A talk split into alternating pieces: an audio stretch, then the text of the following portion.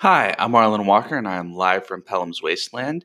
And today I am going to talk a bit about uh, some of the games I played over the weekend because I haven't done that in a while, and I played a lot of games this weekend, this this past weekend, and I think it might be fun to talk a little bit about them. So stay tuned for that.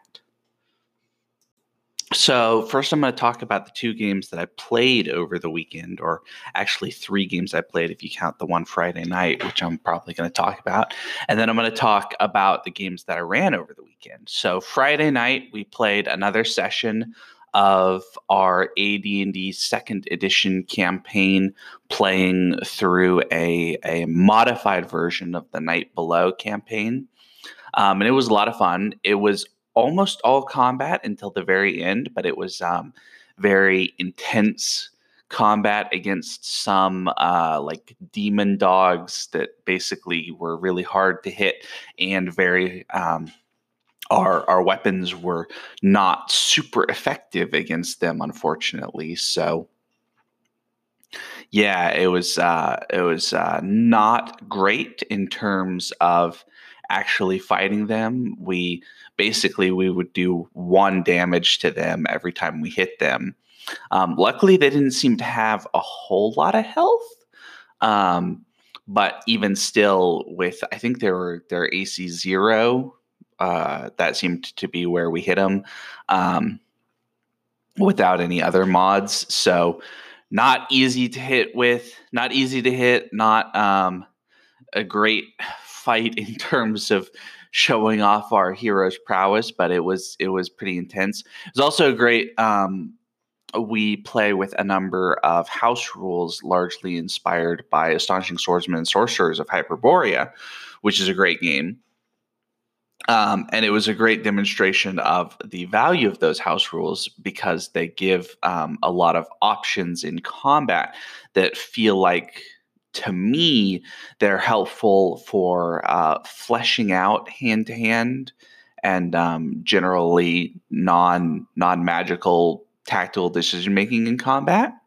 Um, many of them are kind of straightforward things like raise your shield and don't attack and get an AC bonus, or um, you can withdraw to not move very far, but you don't take an attack of opportunity. All of that sort of stuff. Um, but it's good. It um I think one of the pitfalls of the early games in particular is that um, rules as written they don't have a lot of that that there's not a lot of decision making for um, not nearly as much kind of tactical decision making for um, people like fighters and stuff like that uh, because of the way some of the uh, assumptions about the game are made. In particular, um, it always seems to me that AC, because AC uh, assumes that you're spending the same amount of energy, mental and, and physical energy on defending yourself, and therefore are just X hard to hit, you remove kind of an interesting tactical decision of well do i want to kind of focus on defending myself versus focus on attacking versus be in the kind of standard mode all of that sort of stuff which um so i'm glad that we play with those house rules because they're they're pretty fun and they i think do a good job of um a good job of making that kind of like hand to hand combat a lot um, meatier without uh, slowing things down too much.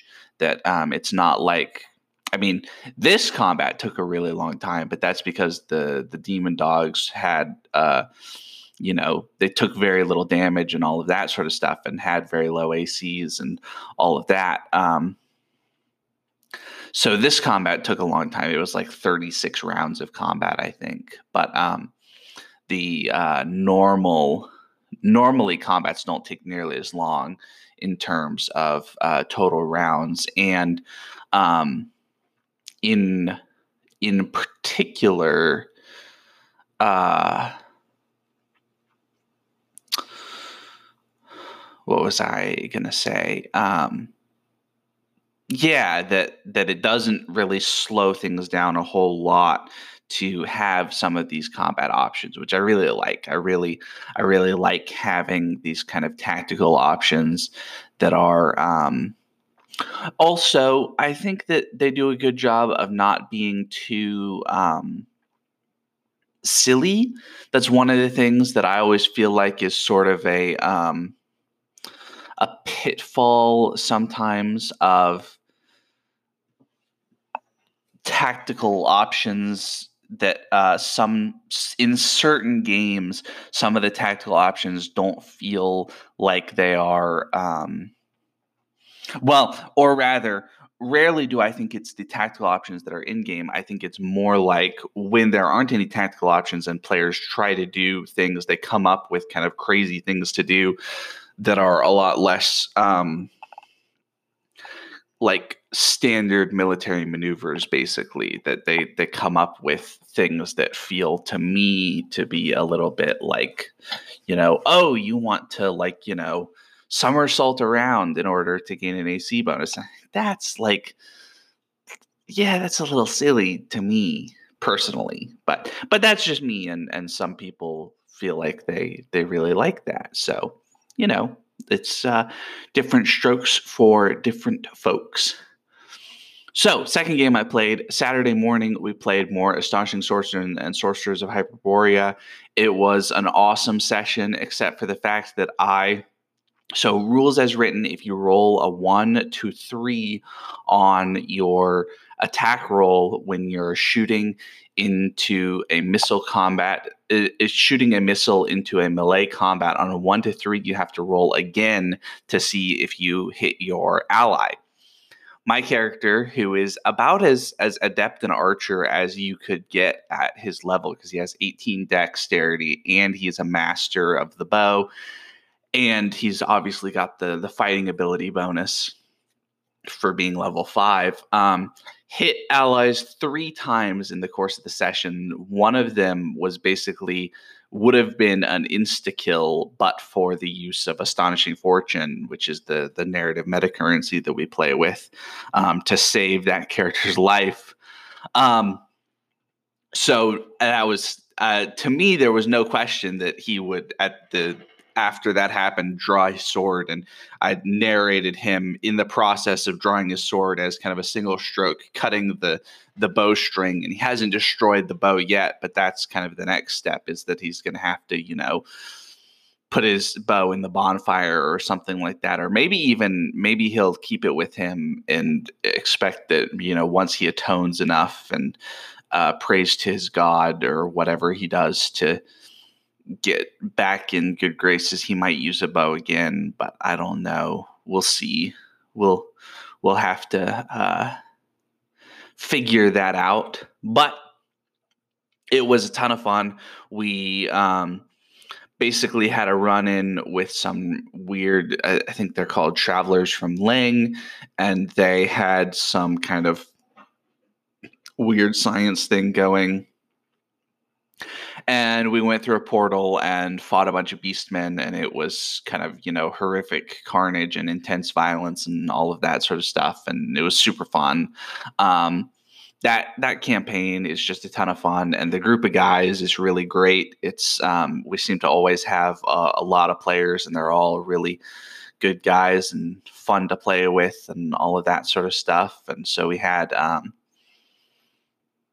yeah, intense, intense combat. And Ash is just in general, Ash is just a, a great game. It's, you know, really well built, really clearly. Um, I think the story goes that Jeff Talanian, who's the guy who who wrote it and he publishes it, uh, his, or his company publishes it, that it was all just his house rules for AD&D First Edition that he played with for years, and I think it really shows that he um, that he played with them for years because it's it's a really polished product. Um, it feels, you know, heavily play tested. Every all the different little pieces feel like they interact well with each other and um, all of that sort of stuff. So yeah, I think it I think it's a really really quality game, um, which I, I thoroughly recommend despite the the price tag, the the big book, the big Ash book is pretty expensive. I think it's like eighty bucks US um, from Northwind. So not a not a cheap investment, but you can get the PDF for a lot cheaper, certainly. And there is a um, character, a player's handbook that you can get now that has all the stuff that a, a player needs. So that's good too. Um, but yeah, the Ash game was a lot of fun, and um, that's kind of I think all that needs to be said about that. And then finally on Sunday afternoon, we played another session of Legacy of the Crystal Shard, which is um, a campaign that was originally written for D&D Next that apparently has stats for D&D Next, which was what 5th edition was called when it was in development, as well as 4th edition and 3rd edition apparently. Um, and we've been playing, so specifically, our kind of uh, forever DM, Kevin Madison of the, the Dungeon Musings YouTube channel, uh, basically decided over the course of the quarantine that he wanted something. We had been playing kind of uh, smaller group games on Sundays in particular. Um, more story games and stuff like that and he decided to to give everybody a chance to play while cooped up that it might be fun to run a, a short campaign with AD&D second edition that would allow for the really big group experience that we have on Wednesday and Friday nights with Night Below.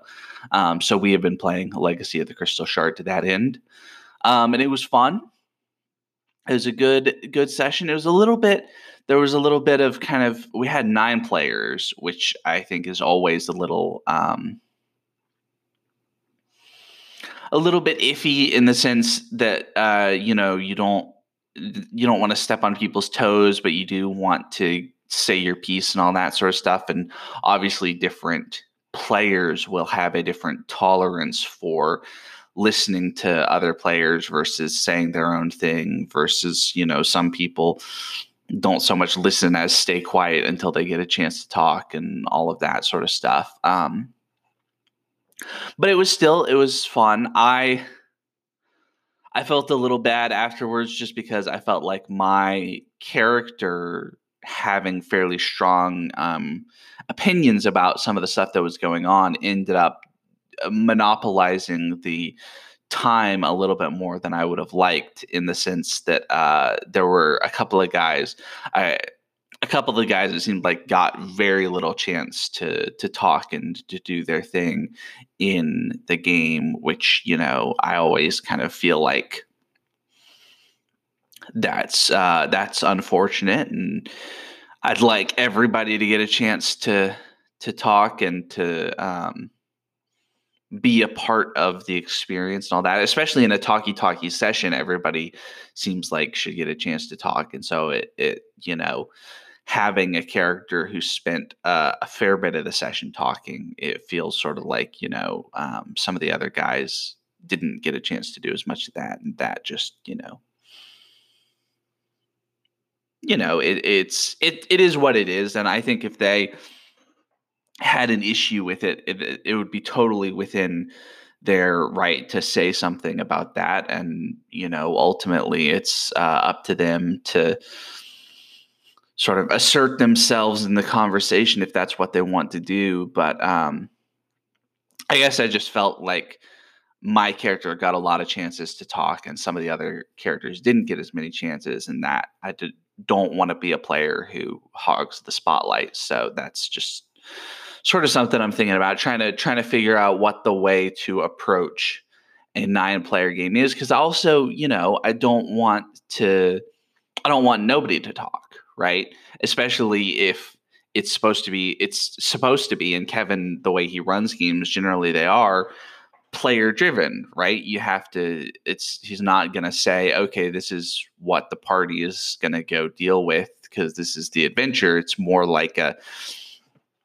a large scale sandbox where there's adventure hooks all around and you have to decide what it is that you're going to to deal with out of the various things that are available to to deal with or to interact with and all that sort of stuff. So i guess it is preferable to take up more than my share of the conversation if that's pushing the um, adventure forward than to sit back and have nobody be taking up the the role of sort of deciding what we're going to do and interacting with the world and all that sort of stuff. But you know, it's just it's just something that I'm thinking a little bit about, especially with uh, you know some of the other players uh, and and thinking about kind of how to to balance that and how to um,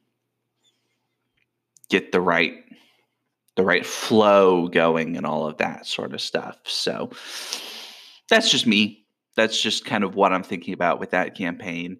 Um, but it's a lot of fun. We're playing in Icewind Dale in the Forgotten Realms. My character is a um, an elf who has been sort of raised by his elven parents and has been uh, an academic basically up until now. I, is sort of like a a college student or even like a graduate student almost um, is what I've been picturing him as. And then he's kind of decided that it's time to go adventuring, and so he's ended up in Icewind Dale. He gets a he's he's technically a fighter, but for being an academic, he gets a penalty to attacks, so that's fun.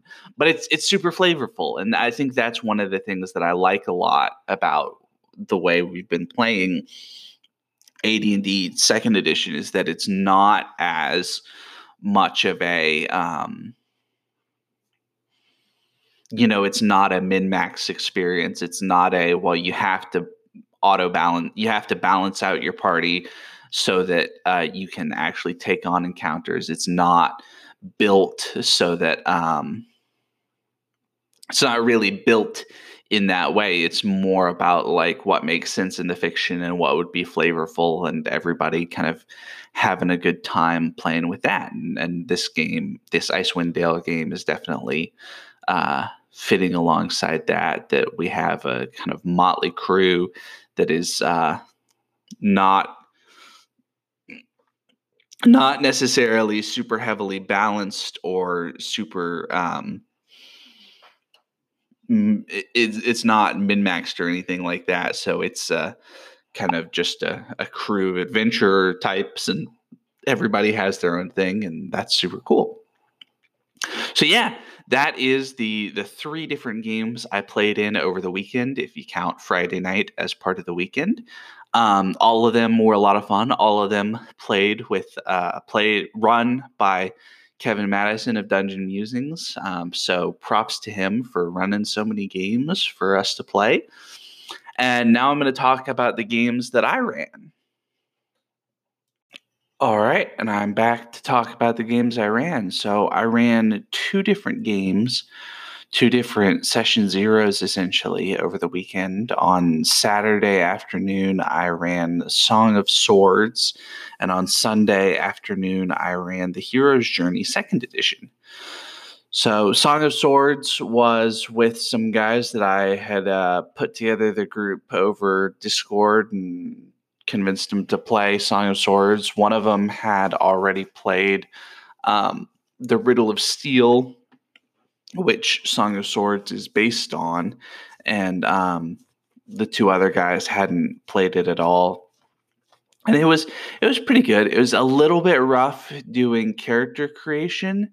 Next time I might figure out like a, a modified table for character creation or something like that. I, I was thinking about like what's the best way to approach um, character creation to make it a little less daunting because of course it's got um well a it's got a little bit of the thing where it uses character creation to teach you the, the game but you don't know the game when you're making a character so you have to kind of go in and start doing some things and then you find out that that's not really the best way to do things and so you tinker with things and all of that sort of stuff and you end up eventually with the right um, balance of things, but it takes a little while. Um, and it also there was some stuff that we kind of found as like a little bit uh, off, a little bit not quite what we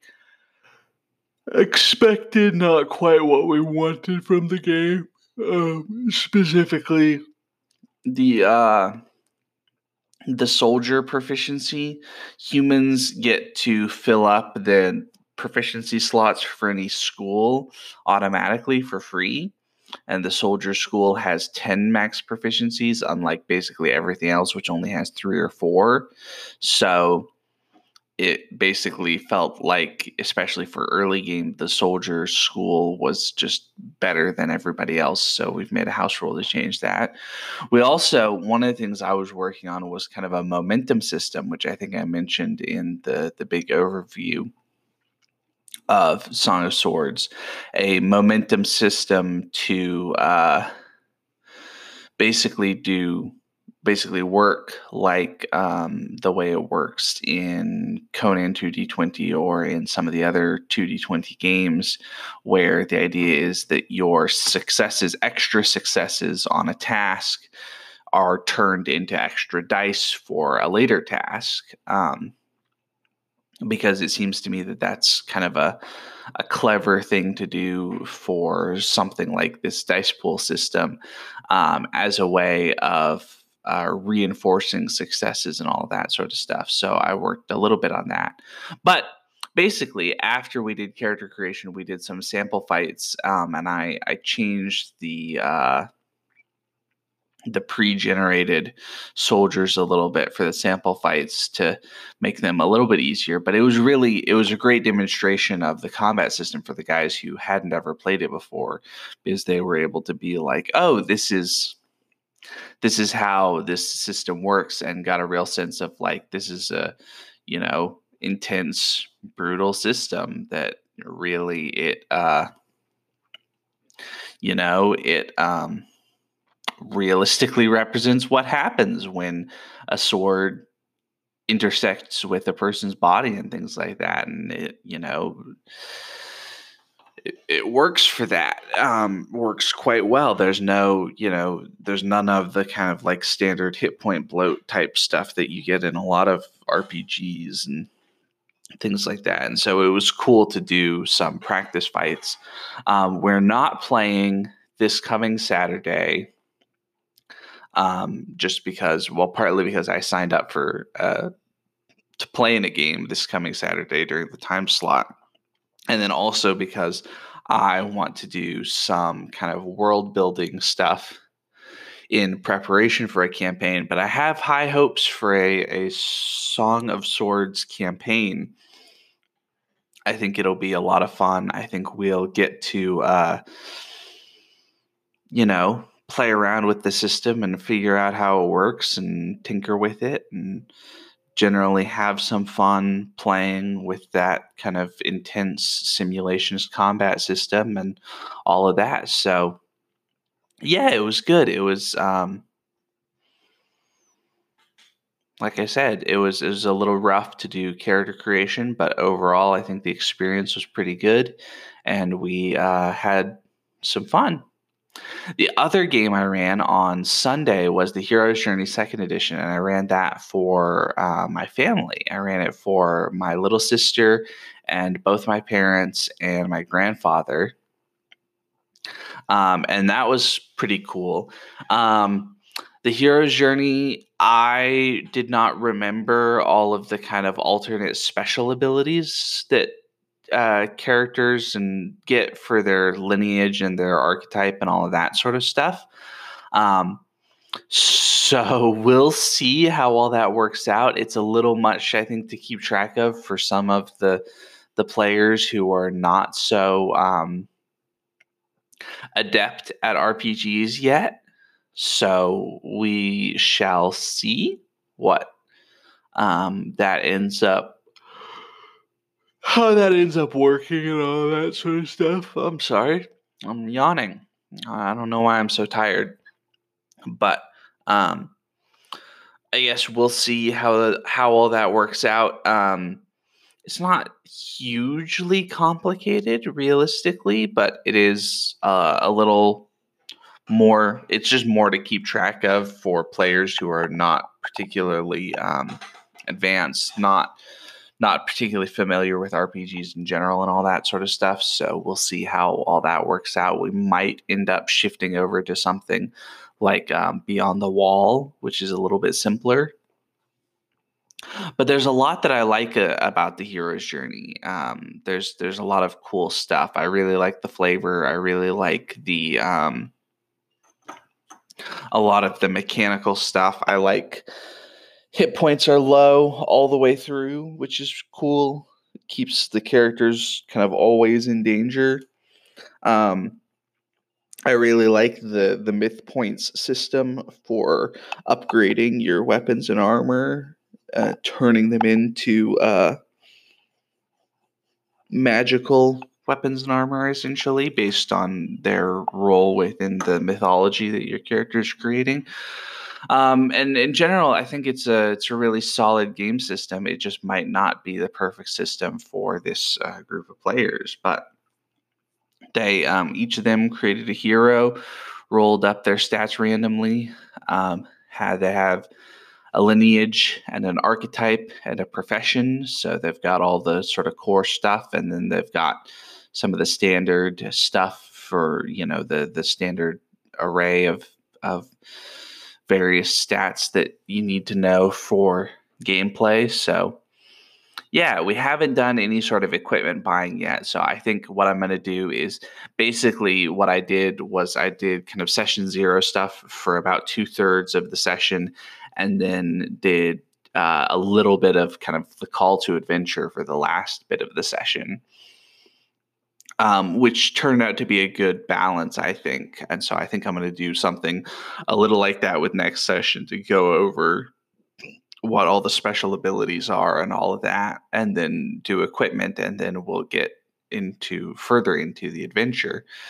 Um, I also hadn't prepped that one nearly as much as I feel like I should have, so I ended up uh, basically in the 30 minutes before um, starting that game, I just went through my um, image library on Roll20 and started grabbing stuff from the uh, the One Ring and Adventures in Middle Earth because a lot of that art is really good, and a lot of it I think is really kind of fitting for the sort of world that uh, the the the hero's journey mechanically is describing. Um, so I just grabbed like the the Woodman Town art and some of the Mirkwood art and all that sort of stuff and came up with an idea of like you guys live in a small town at the edge of a dark forest and um, all that sort of stuff. So yeah, pretty fun, pretty cool stuff. Um, overall, I think the games went pretty well that I ran. It um, you know, it's it's always for me at least, it's always a little bit of a, a toss up. I think in terms of you know you don't know exactly how it's going to go until you actually get into it. Um, and I don't run games, or I, I used to not run games often enough to be really kind of confident ahead of time as much. I'm as I'm running more games, I think I'm getting better at being sort of confident about like, oh, I think I think I know how this session is going to go based on my prep and based on the players and their characters and all that sort of stuff. So, you know, um, but it was fun, and I was really glad. I was really glad to try out both of the systems, both uh, Song of Swords and the Hero's Journey. Um, they're both, you know, very very cool, very fun games. So I am excited to play more of them. Um, yeah, it's uh, it's uh, going to be fun to to play some more of both of those games. So, yeah.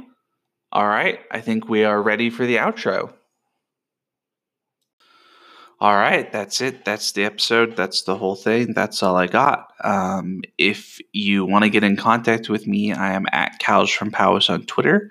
I am also here on Anchor, anchor.fm slash Pellam's Wasteland. And um, you can leave a message on Anchor and I'll play it during an episode. So that's pretty cool.